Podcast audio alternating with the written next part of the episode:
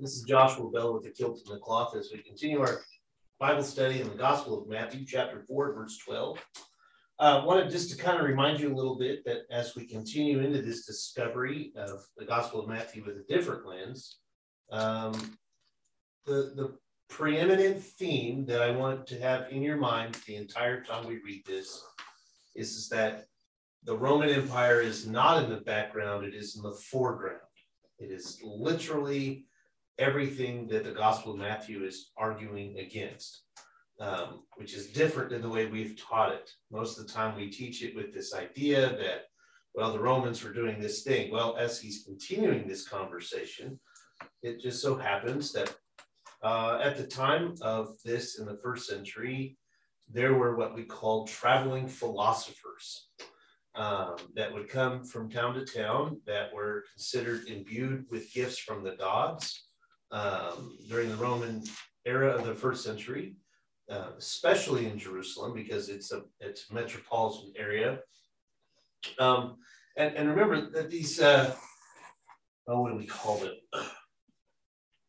The ones that stand on the corners spouting off prophecies. This is a thing that is happening in Jerusalem at the time of the Gospel of Matthew being written. So There's a lot of anti-authority, a lot of anti-Roman discussion in such a way that says, look, this is how Jesus is going to be different. The interesting thing for me is that Dr. Carter, I had to pull up my note real quick just to make sure I was close, was in the midst of this, he calls these people to follow along with him. And Dr. Carter says that in the study of the prophets claim to be Yahweh's agents at work, this demonstrates Jesus is doing God's work and legitimates the disciples as God's agents. They included similar features as a follow initiated by a founder figure in the midst of everyday life, which elicits an immediate response. The call occurs in the midst of the Roman Empire, in the midst of the empire's close control of fishing. Remember, Rome owned everything on the land and in the sea. Everything in the sky was owned by the gods. So it's interesting to point out that the place that Jesus calls his disciples happened to be near the water. So Rome, whereby fishing licensing was only given by Rome for the fishermen to be able to use the Sea of Galilee. The fishermen had quotas that they had to provide specifically for Rome before they could feed themselves, and then the taxation secured Roman sovereignty over the water and its contents.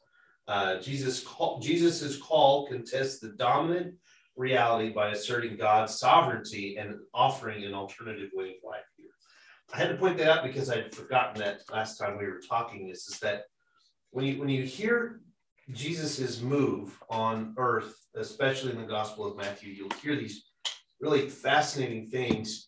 But there's this idea that Caesar has been gifted by the gods everything that is on land as far as he could see, which is why when we talked last week about the temptation of Christ, Jesus is tempted, not really, but Jesus is tempted by Satan to say, you can have all of this, and I'll give you the authority to have it.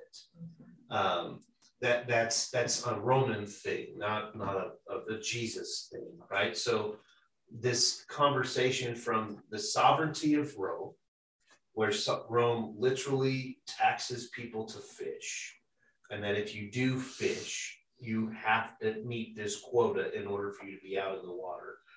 My favorite part was, as Dr. Carter also pointed out, that that's the first time that you started to see that people started to get taxed on their equipment. So very, very rarely did people own their own equipment. It was something that you used in order to work for things. So everything was, think serfdom all the time, right? Everything you had, you didn't own. So it was both owned by Romans? Yes. The government? Okay. Yeah. So somebody that worked for Rome owned that. So the best way that Dr. Carter explained it is the only people that didn't have to worry about anything were that top 3% of the world, the elites. Everyone else, the non-elites, worked for someone else. And those people worked for the betterment of Rome. Yeah, that was the easiest way to say that. Mm-hmm. So there isn't anybody that isn't starving. Yes. That puts a whole new twist on the fishermen on the night that they had no fish. Exactly. That they would have had to pay a quota even though they had none. That's right. So then they came back to shore, which is why they stayed up all night long fishing. Because if they didn't meet their quota, they were just out. Like, so they were going to go starving. So yeah, it changes the whole perspective of this.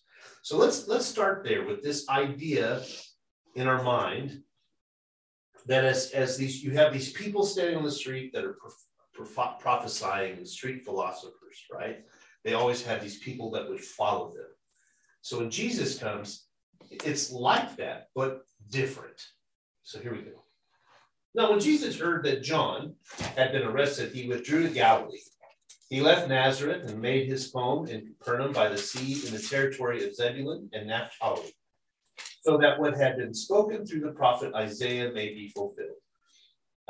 Land of Zebulun and land of Naphtali, and the road by the sea across the Jordan, Galilee of the Gentiles. The people who sat in darkness have seen a great light, and for those who have sat in the region and shadow of death, light has dawned.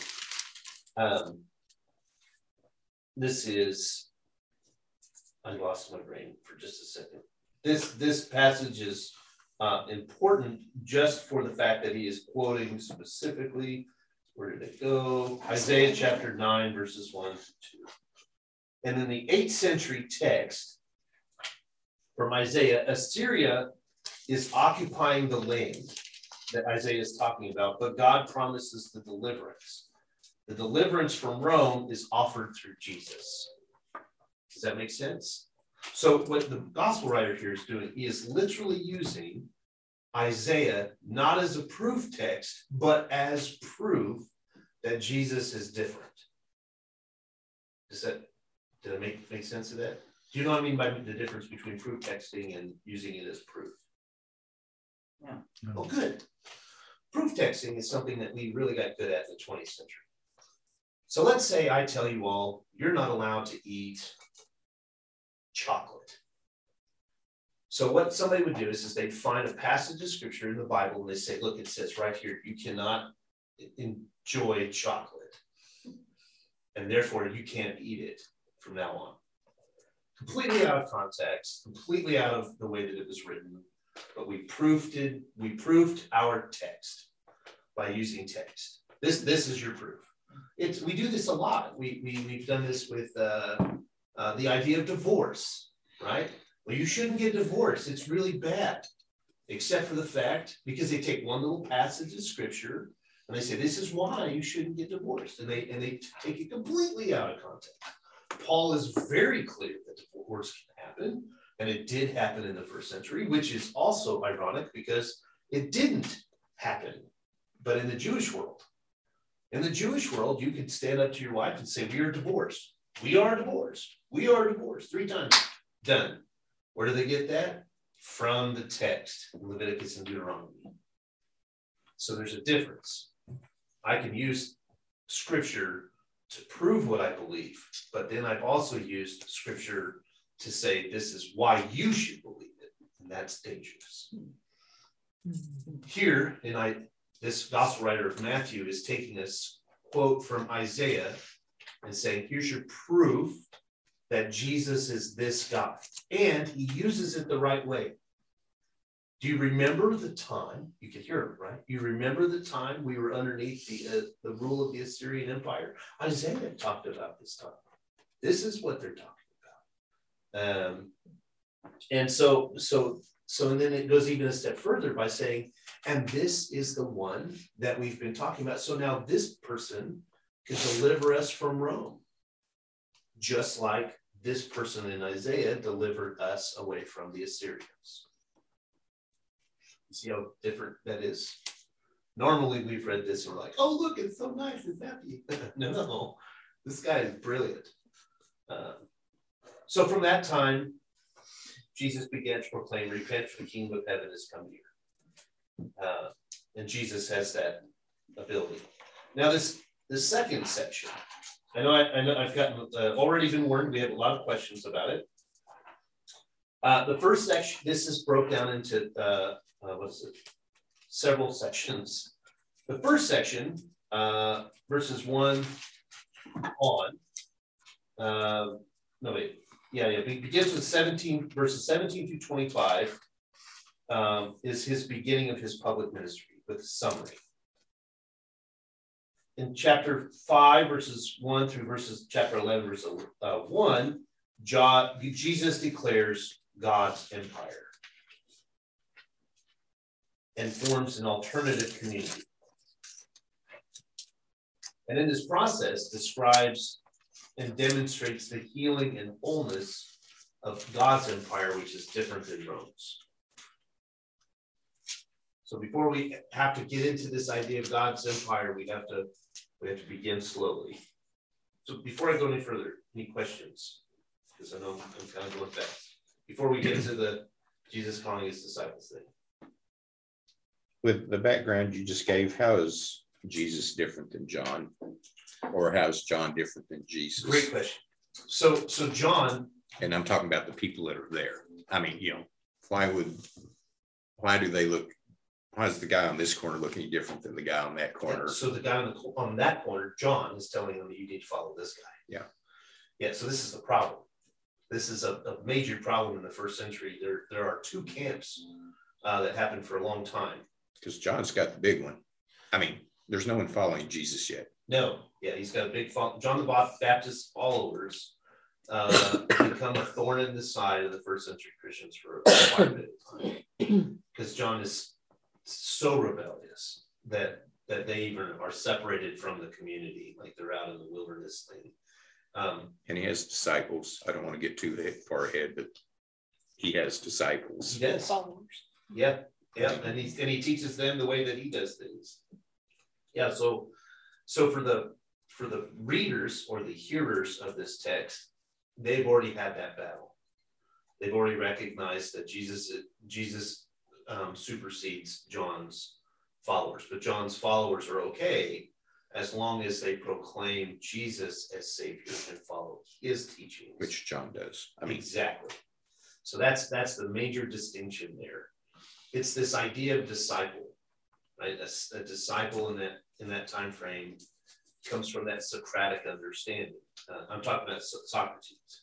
All of Socrates' students were disciples of Socrates. They took everything that he said, and they followed his teachings. Now, the beautiful part about Socrates is that he wanted them to create their own ideas from the beginning thought process, which is why you get people like Plato and Aristotle that are different and yet similar. You see? So this disciple thing, the hearers of the first century are leaning towards that. These are students of Jesus. They're students of John the Baptist. But what Jesus gives them is a way of life, not just a school. So there's nothing radical about, to any of the people around there, about Jesus starting. Right. I mean, it's when he gets deeper into what he's saying. But it's commonplace. Yeah. So it's a commonplace thing. Somebody that has a voice, that has the ability to articulate thought, attracts a following. And so for them, it's not that unheard of. But Matthew is really trying to make sure you understand that everything that's happening could not have happened without the power of God. He is different than John the Baptist in that way because of what happens later. Well, I understand all that. I was just wondering about the people that are hanging out by the lake. Why Jesus looks different? Yeah, right. I mean, right. We're going to get into why he's different, but yeah. I mean, here very quickly. It's good comments. Don't ask anybody yet. Okay, good. Here we go. So as he walked by the Sea of Galilee, he saw two brothers, Simon, who is called Peter, and Andrew, his brother, casting a net into the sea. Does it say Petros there? Next to Petron. Okay. Follow me and I will make you fish for people. Is that people or eccles? And it's an ecclesia. Fisher of man, anthropon. It's man. Human people. Human people, right. Male human people. The male human people. Immediately they left their nets and followed him. And went there, he saw two other brothers, James, the son of Zebedee, and his brother John, in the boat with their father Zebedee, mending their nets, and he called them. And immediately they left the boat and their father and followed him. So right off the bat, there's no discussion. There's no question. Come, follow me. And they... Andrew had already witnessed the baptism and had he not. Bless you. Was Andrew one of the ones who was at the baptism of Jesus?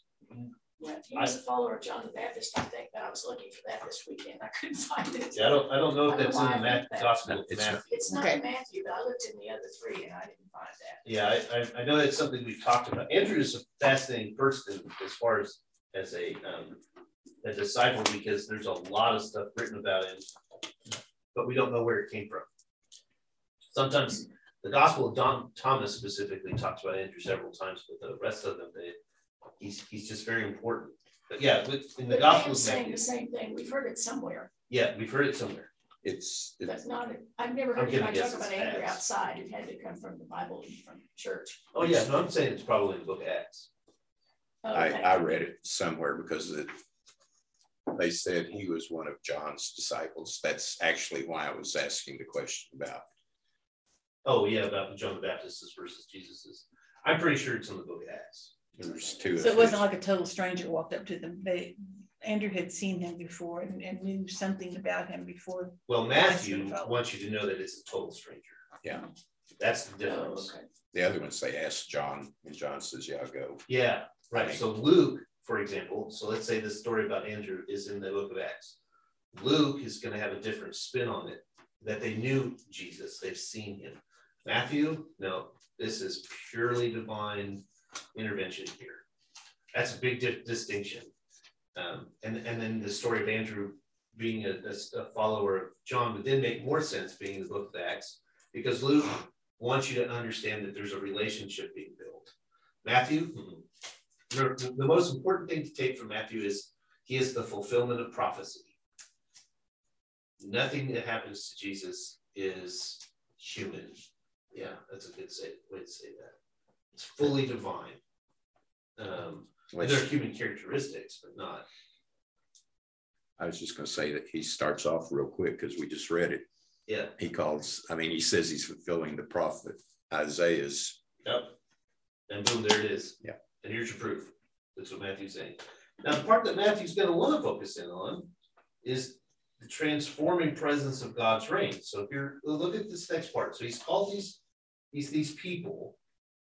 Now you're my student. You're my disciples. In this moment, they've encountered God's rule, His presence, God's salvation, and now Jesus then goes into Galilee. So here's how it goes. Jesus went throughout Galilee, teaching in their synagogues and proclaiming the good news of the kingdom and curing every disease and every sickness among the people.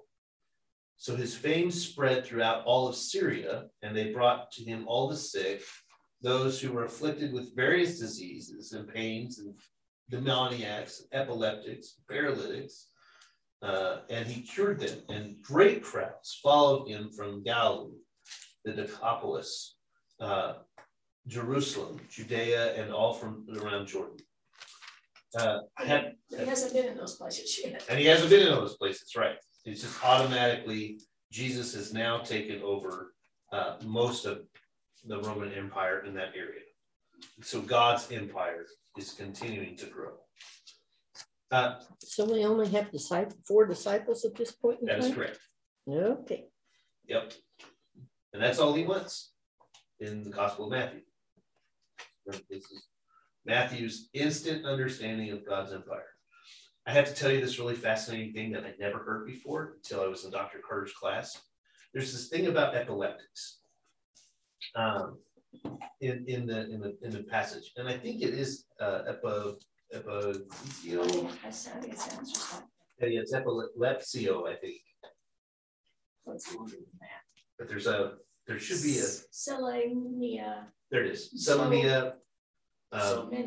Someone, that's it. So that word that's translated in from Greek into English turns into epilepsy.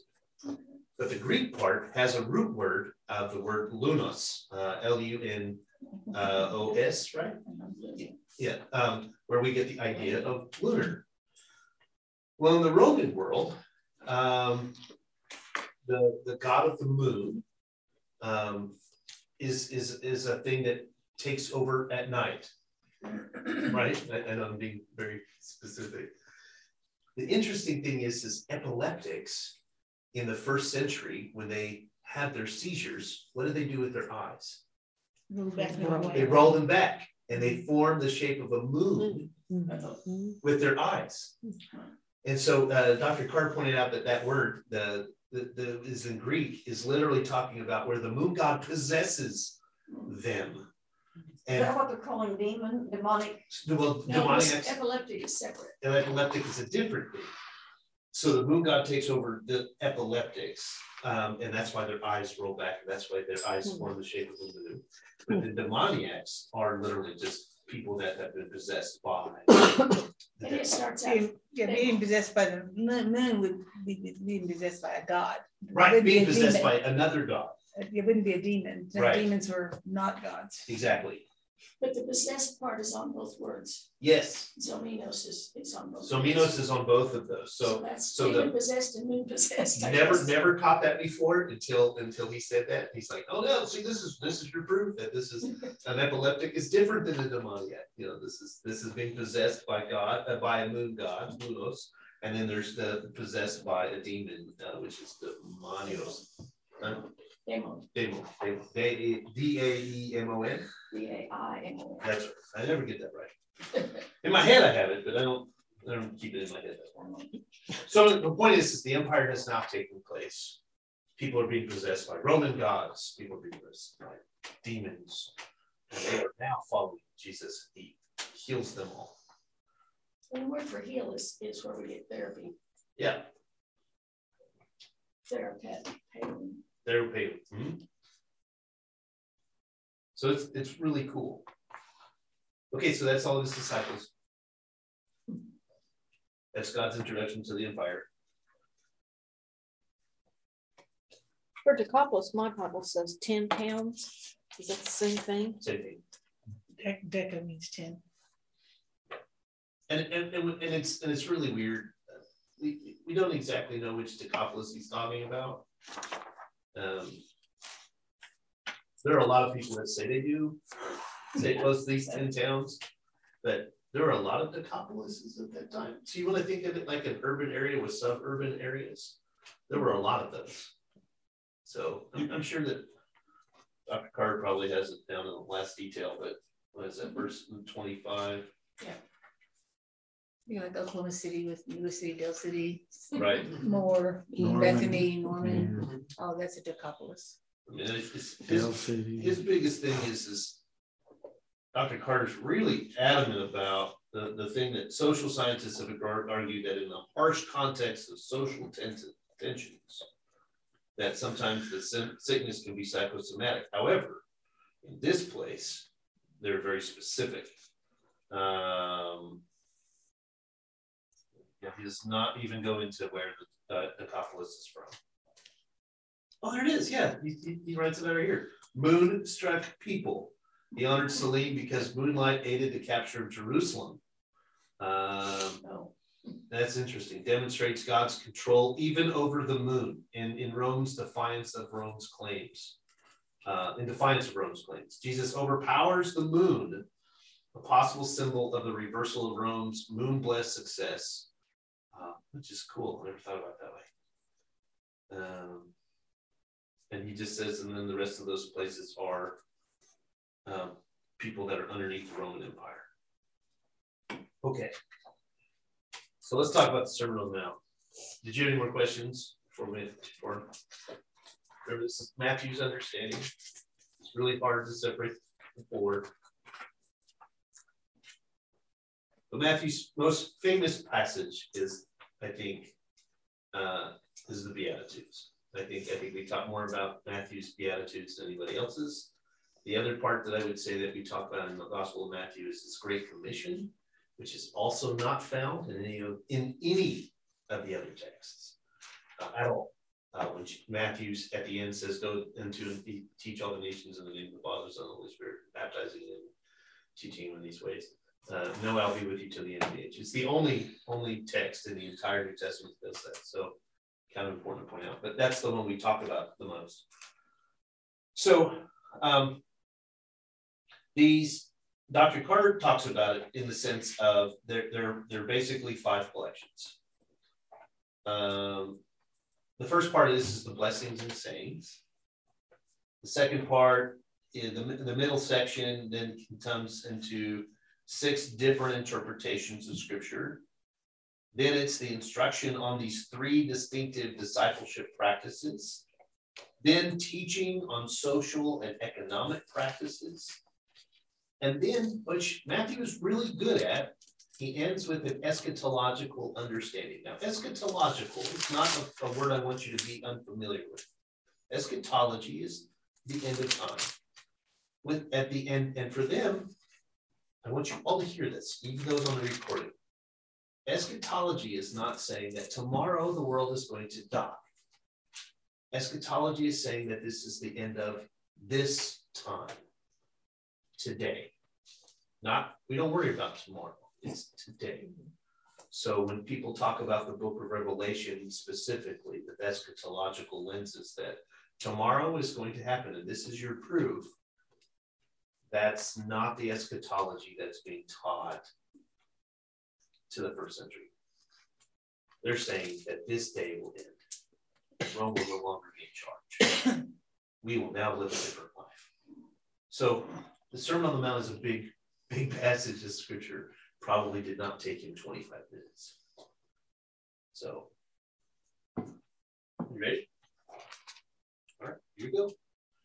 When Jesus saw the crowds, he went up the mountain, and I have to pause there. Why does the mountain matter? Think Moses. Well, you can look down. Yeah. Things happen on the mountain. And important things happen on top of the mountain. And as Ben pointed out, everybody can see him. He's up on top. They can also hear him. And they can also because hear him.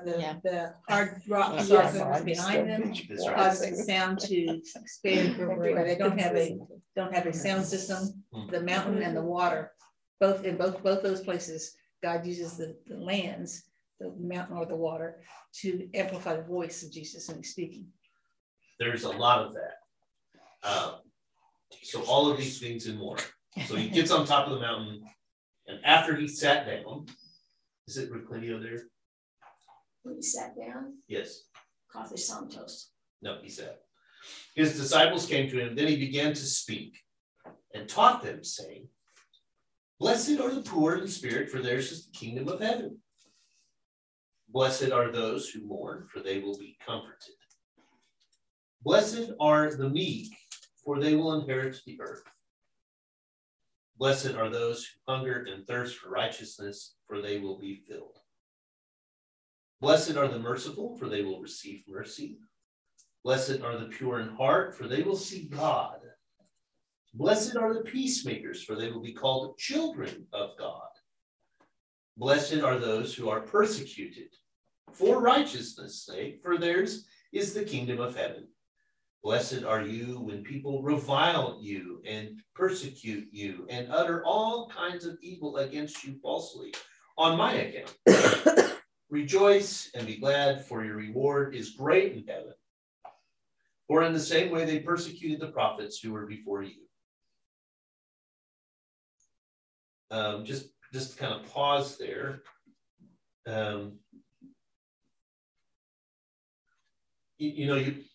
I want you to think about this last part here. Blessed are the people who revile you and persecute you and utter all kinds of evil against you falsely on my account. This is a direct slam against the elites. I want you to think about it that way. If you're talking amongst yourselves and the elites here that we are to take care of the poor. Blessed are they, for they, what is it? Blessed are the poor, for theirs is the kingdom of heaven. Oh, well, that's great. So this kingdom of heaven must be full of poor people. You know, blessed are the meek, for they will inherit the earth. Well, how do they do that? Well, we own everything. You see, this is literally a jab. And at the same time, this is really what's happening. You're literally getting to hear how it felt when the elites were putting their thumb down on them. This is a big deal. So is he talking to the multitudes or to his disciples? Well, it's fascinating, right? Because his disciples came to him, and then he began to speak to teaching them. He saw the crowds, and he went up the mountain, and after he sat down, his disciples came to him saying, and then he began to speak. So the idea here is that the audience hears this. But he's speaking to them. He's speaking to the disciples. Okay. And then also, I mean, several times he mentions heaven. Yes. This is not a Old Testament. No. Thought. No, and this kingdom of heaven, what is it translated into? Basileus kingdom, heaven's is Uranoi. It's the same thing as in the Our Father who art in heaven. It's the same word. Yes, so it's a prayerful version of heaven. So, yeah, this is a different theology. They've created a new concept. And the only reason I'm mentioning this is because it happened all the time in the Old Testament. People are already aware of this. Yes. I mean, that's kind of why I was asking earlier about the street corner guys. This is not uncommon for them. This is new to them, but for the people, for us, we're already aware of heaven, is what I'm trying to say. Right. So, and I think that, and I'm going to make a critique. I don't usually do this. I think the struggle that I have in the 21st century is that we have so many ideas of heaven that we've complicated it, right? Like in our Sunday school class on Sunday, there was a very deep discussion about heaven, and it's a conversation that we've had lots of times, and there's nothing wrong with this. I think part of the struggle that we have is that the fact that you all have the ability to read and write, you've read a lot, and lots of people have lots of opinions on heaven, but the Bible doesn't speak very clearly as to what heaven is. Does that make sense? Mm-hmm. And that's on purpose. I think that's very much on purpose. Gospel of John tries to help us and keeps it very simplistic. I go to prepare a place of many rooms. Okay, that's really nice. Thank you very much. A place where all of us are welcome. That's really good. Thank you. That's very nice.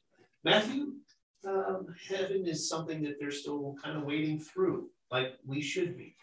And like we've talked, and it's not a critique of you, Rob, it's a critique of the idea of the word heaven now has turned into this thing. And I mean, folks, I wish I could simplify this in the sense of, because there are so many books that are not even biblical that are written about heaven. I think the beautiful part here, what Matthew is trying to do is that this is a kingdom that is now under the rule of God, with Jesus as the emperor. Yeah, I guess that's where I was headed at, is it's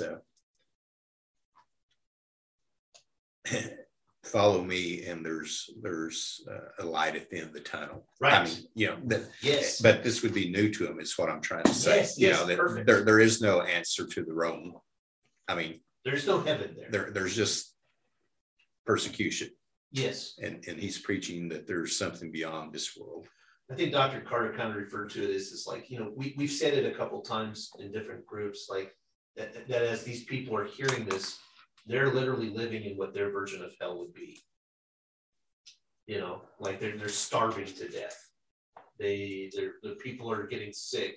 I mean, it's just running rampant. It's just disgusting.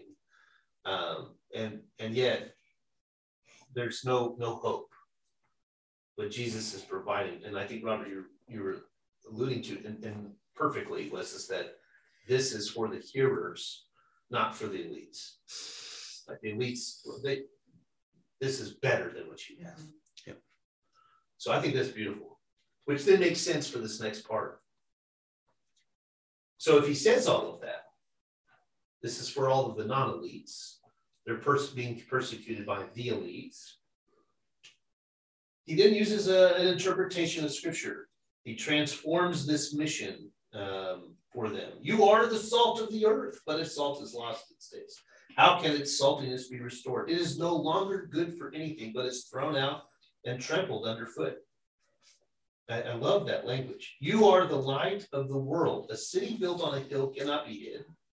No one, after alighting a lamp, puts it under the bushel basket, but on the lampstand, and it gives light to all in the house. In the same way, let your light shine before others, so that they may see your good works and give glory to your Father in heaven. And I love this next part. I just wanted to give you a moment. Anybody have any comments there? Okay, then we keep going. Do not think that I have come to abolish the law or the prophets. It's very important that you all hear this. I have not come to abolish, but to fulfill. For truly, I tell you, until heaven, and this should be the same word as before. Okay, good. And earth pass away, for not one letter, not one stroke of a letter will pass from the law until it is all accomplished. Therefore, whoever breaks one of the least of these commandments and teaches others to do the same will be called least in the kingdom of heaven, but whoever does them and teaches them will be great in the kingdom of heaven. For I tell you, unless your righteousness exceeds that of the scribes and Pharisees, you will never enter the kingdom of heaven. Does this say that Torah is no longer? No. What have we always taught? You don't have to listen to the Old Testament. That is correct. Jesus has come, therefore the Old Testament is now old. That's literally what we say. You heard it was said, but I say, you kind of lean on those scriptures. Right. Okay, so this throws the whole thing in here. If you do these things, it doesn't say you won't get to heaven. It says you will be the least in heaven. Are there levels in heaven? Evidently, according to the Gospel of Matthew. And what's the difference of being there and being on earth? We don't know. I don't know if they know. I mean, you know, I'm already the lowest here. So you're telling me I'm going to be the lowest there too, you know? Well, it also says that the last will be first and the first will be last later on. Yeah. That's right. I mean, this is an interesting passage. I think, I feel like what I would say in response to this is that, remember, we're talking to extremely poor people, and that there's going to be a hierarchy no matter where they go. And the only way they're going to be able to understand it is if they recognize, if I do the right thing, I'm going to be okay. I don't want to simplify it that way, but you absolutely caught it. There's evidently layers of heaven, according to Matthew, as to those who follow the law and those who don't. If you don't, well, you're going to get the small shanty where the rest of us get the nice house. You know, when Jake died, I had some Catholic friends that sent me cards that had prayers in them that said that he's not there yet, that they have this period of waiting. And it really had me confused because I'm convinced that he's there. But in their belief, not there yet. Yeah, it's hard. It really had me confused. We're talking millennia now of this conversation. Dr. Carter, in the class, when we were talking about the gospel, his first thing was he said, I wish they left that part out. He said, because it's a bully approach. He says, it's either you listen to what we say or you don't. And then you get this, where it goes from that is this idea of who gets to come to the kingdom of heaven. Well, if you don't do everything right, you don't get to go. And this is where Dr. Carter said it's a bully approach. Everything else up to this point has not been that way. If you believe that, then what was the purpose of Jesus Christ? Amen. Mm-hmm. Exactly. Mm-hmm. And so here's the problem. So at the end of time, or at this time, and we've died, there's a pressure now put upon us about our earthly adventures. Does it sound familiar? I've lived a good and godly life. It's the language we use. I'm not a religious person. I'm a spiritual one. I do the best I possibly can. And maybe, this is the worst part, and maybe God will allow me to be in heaven. This is dangerous theology. And Matthew has not talked about that until here. And notice that he uses the Pharisees and scribes as your examples. I think that it's also a critique of the time. The Pharisees and scribes also are saying, if you don't do exactly what we're just going to say, well, you don't get to eat. You don't get to come to temple. You see how this works? So it's a bully approach back against a bully approach. This is a problem for Matthew. He does this a couple times. I was going to say, Jesus doesn't go after the Pharisees or the teachers of the law here, no. Which is, he does a lot. That's all I'm saying. I mean, yes. He's saying be as, unless you're as righteous or more righteous. Than more righteous. So he's holding them up as being. Yeah. Well, it's like I've said, Matthew is definitely Jewish, definitely understands prophecy, and he's obviously either a Pharisee. Everything he uses is Torah-based, or Tanakh, which is the Hebrew Bible completely. So this is fascinating passage. It gets worse, but and remind me, but isn't this written to the Jews? I mean, or a Jewish group? They're not. Most likely, yes. So he's he's also writing just what you said. Torah's not going away. Torah's not right. Bad. I mean, it's not. It's how we live it is what's been bad.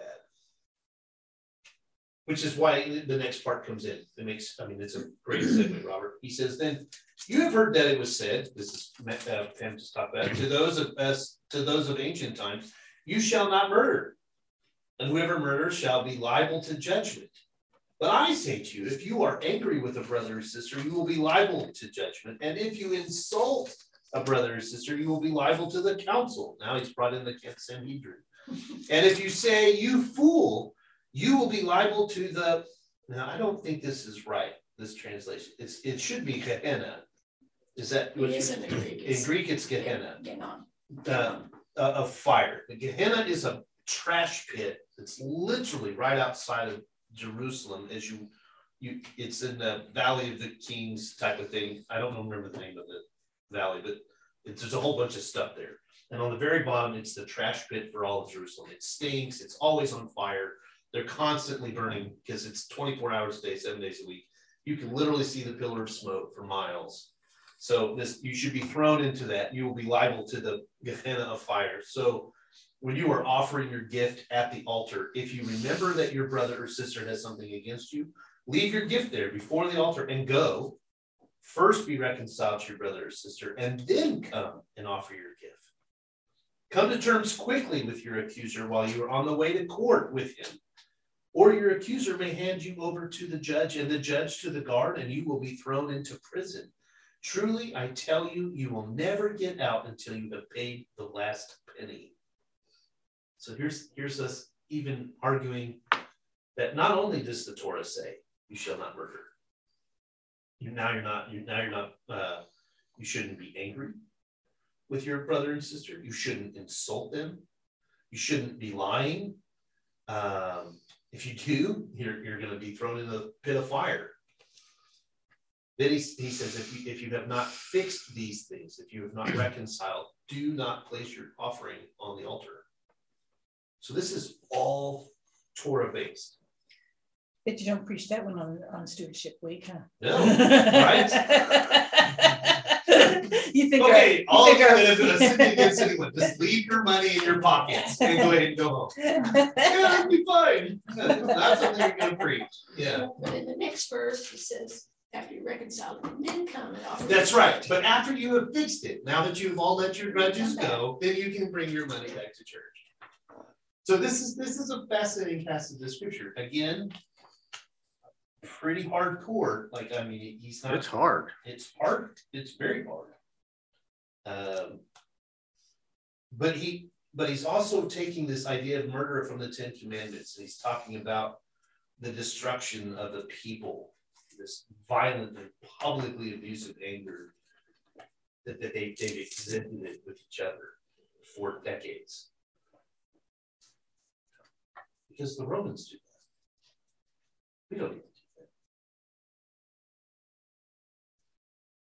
Well, then let's keep going, because I want to get as much of that done as we can. We've only got about 5 to 6 minutes left.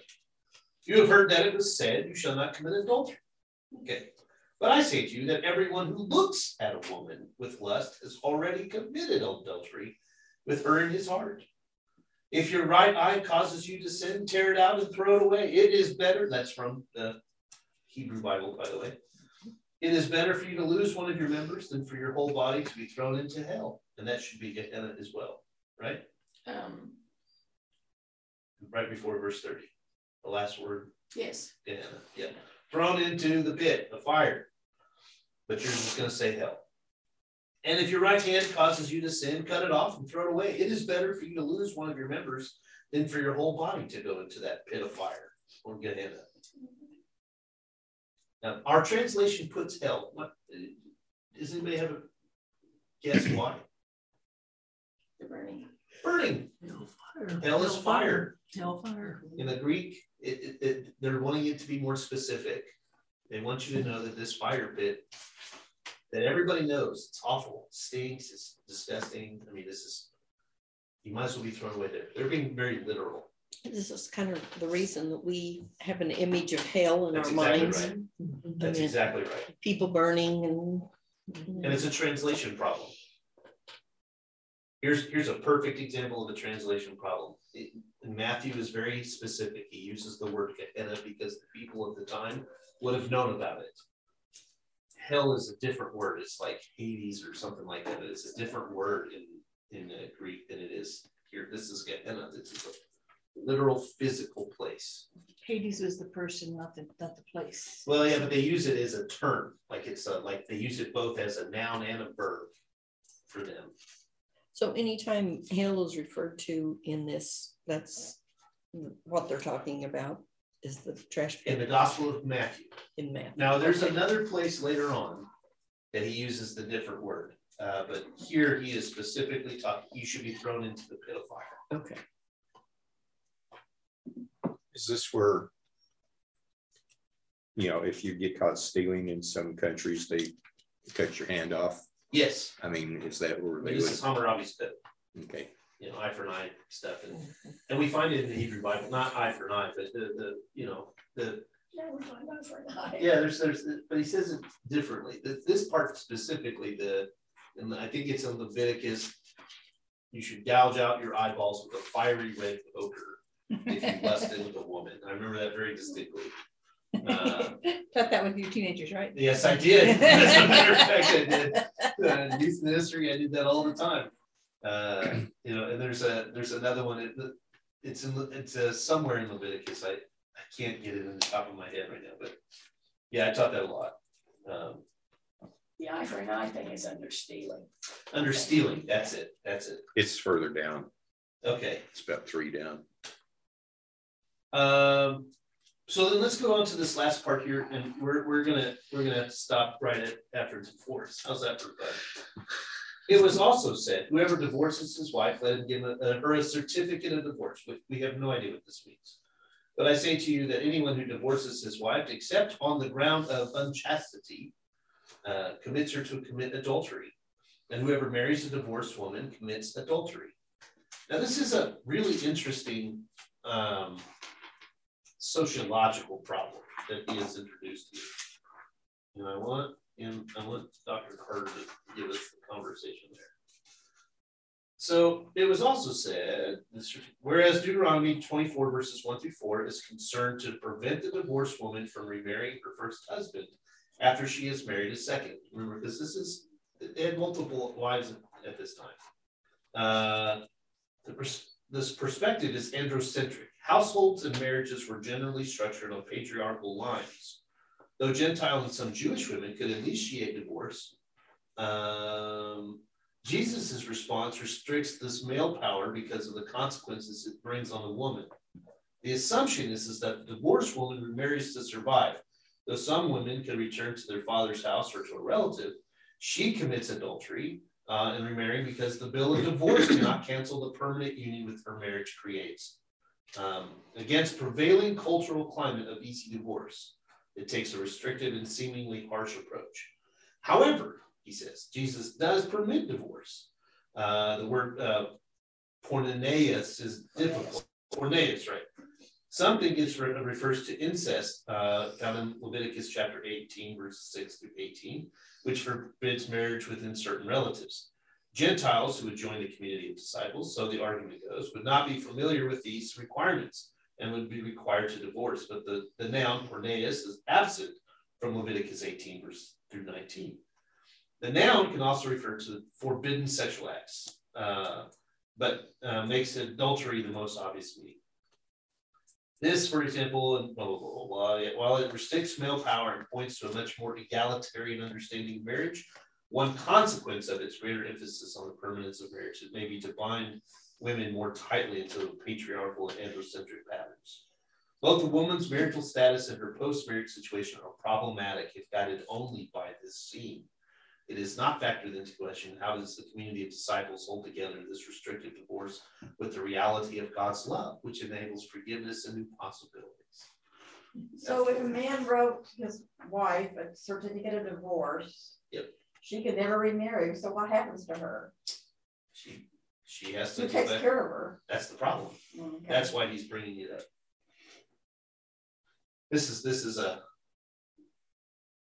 There's a massive sociological problem taking place that we're seeing it from the 21st century lens. At this time, if a man divorced his wife, she no longer existed. She has no family lineage. The only thing she can do is just go back to her family. She is no longer a widow because she doesn't have a husband. She loses all of her income.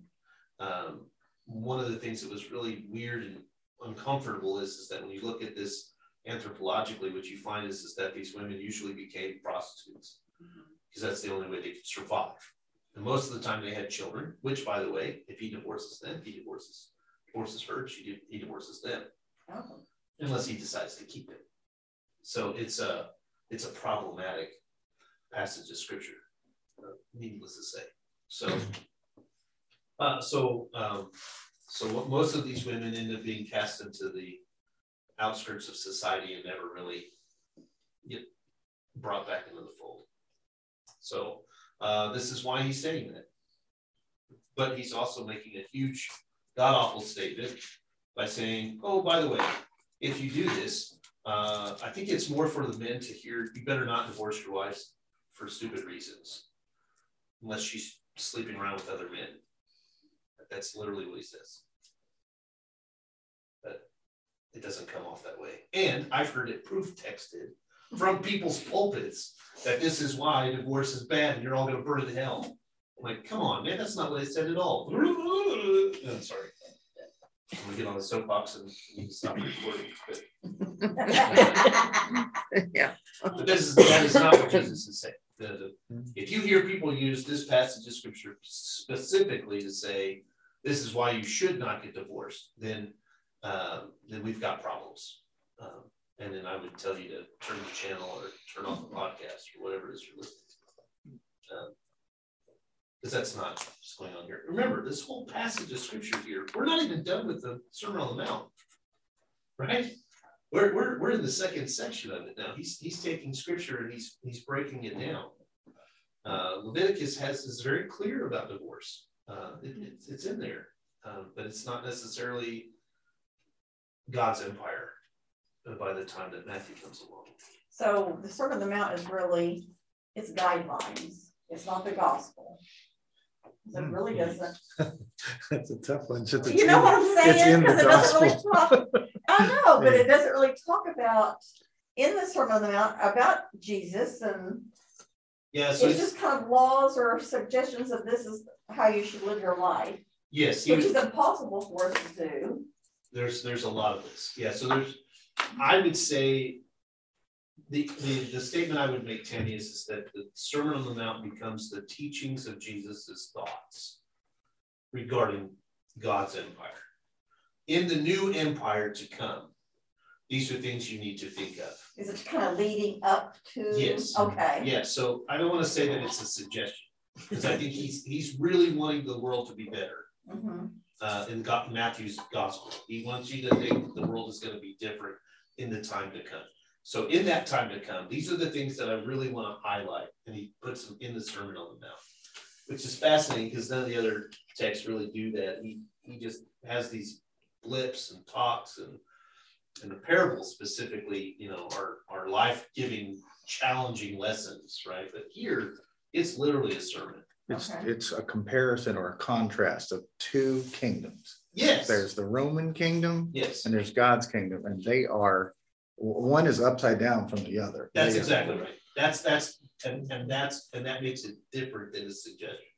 Okay. Because we can't live like Rome. We're not going to live like Rome. We want to make it better.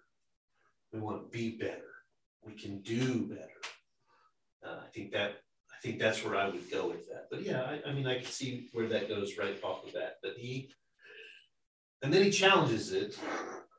Then he talks about forgiveness later on after all of this. So he is definitely arguing a lot of sociological structures at this point. But we're going to stop there. We're going to pick up with Matthew chapter 5, verse 33 next week. Is there any other questions before I stop the recording? Okay, so for those of you that are listening online, I want to encourage you to look at Matthew chapter 5, verse 33, and we're going to continue with the Sermon on the Mount as long as it takes. And we'll see you next week.